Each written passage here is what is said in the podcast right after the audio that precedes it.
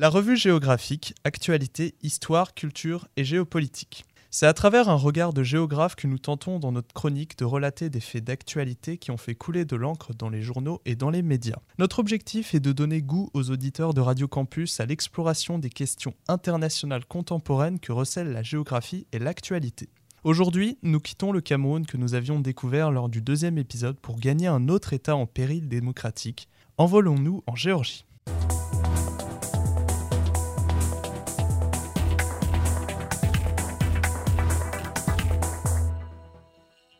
La Géorgie, état niché dans les chaînes du Caucase à cheval entre les continents européens et asiatiques, voit les habitants de sa capitale Tbilisi se réunir massivement devant le Parlement le 7 mars 2023.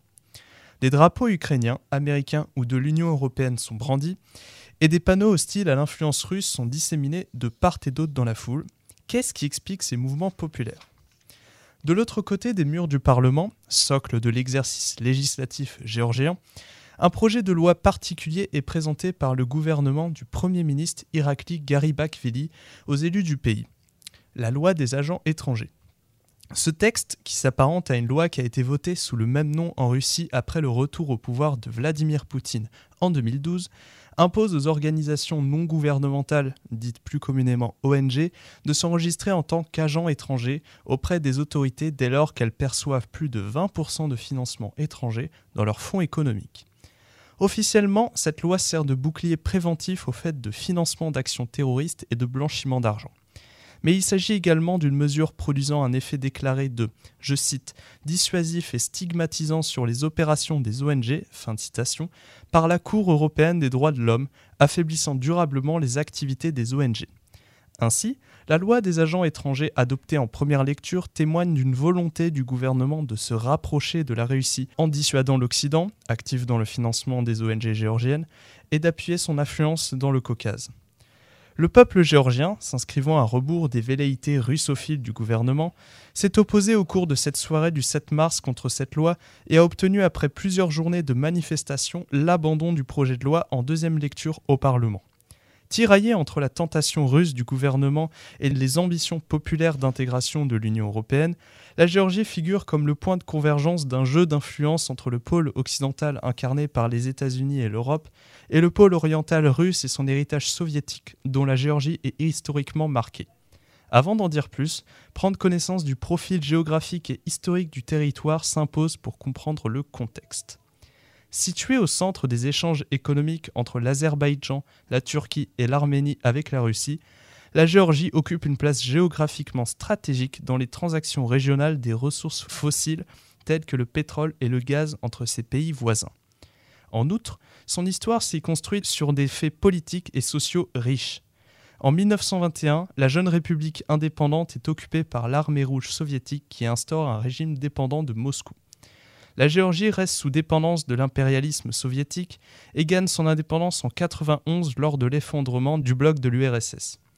Ce n'est non sans mal qu'elle prend ses repères sous la présidence nouvelle d'Edouard Shevardnadze, la Géorgie étant confrontée aux problématiques séparatistes des régions d'Ossétie du Sud et d'Abkhazie. C'est en 2003 que la Géorgie connaît un tournant avec le soulèvement de sa population qui réclame le départ de Shevardnadze, alors vertement critiqué par l'opinion publique pour sa politique proche de l'influence russe.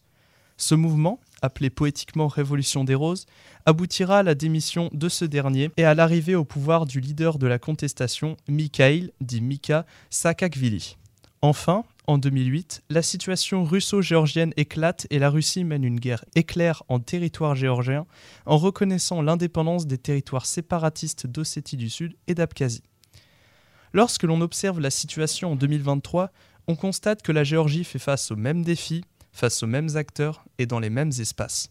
À l'est, la Russie tend plus que jamais à être une menace pour le peuple géorgien l'actuel gouvernement de Gary Bakvili n'est pas de cet avis et ses récentes réformes attestent d'une volonté de se placer dans le giron de l'influence politique russe. Le passé partagé entre les deux pays est mouvementé à l'image des événements de 2008 et le Kremlin, pour sa part, ne cache pas ses intentions de se rapprocher davantage du petit pays caucasien. Reste à savoir de quelle manière. À l'ouest, les Américains et leurs alliés européens poursuivent leur activité de démocratisation de la Géorgie. L'UE s'attache à collaborer avec elle pour contribuer à la construction d'institutions juridiques et s'implique dans l'élaboration de l'état de droit géorgien. Au sein de la Géorgie, on distingue une volonté d'une majeure partie de la population de voir le pays intégrer l'UE. À la suite du déclenchement du conflit ukrainien en février 2022 par la Russie, la Géorgie a déposé sa demande d'adhésion à l'Union européenne, qui est soumise à des conditions préalables telles que la stabilisation de ses structures démocratiques ou la capacité de l'État à adhérer aux objectifs économiques et politiques des 27. Ainsi, les manifestations géorgiennes de mars contre la loi des agents étrangers nous ont amenés à découvrir un État dont l'histoire contemporaine est marquée par une proximité politique directe avec la Russie et dans lequel les difficultés de fondation d'un État démocratique sont patentes. Il y a 15 ans, l'actuelle présidente géorgienne Zalomé Zourabikvili, bien connue de la scène médiatique hexagonale par sa binationalité franco-géorgienne, déplorait dans un entretien accordé à la revue Hérodote que la Géorgie restait je cite, une démocratie de façade. Quinze ans plus tard, le Premier ministre n'est plus le même, mais les logiques gouvernementales subsistent. Lors de la rédaction de cette chronique, de nouvelles manifestations ont eu lieu à Tbilissi le 9 avril, des manifestations toujours pro-européennes et adressent des critiques directes aux réformes entreprises par le gouvernement pro-russe. La boucle est bouclée.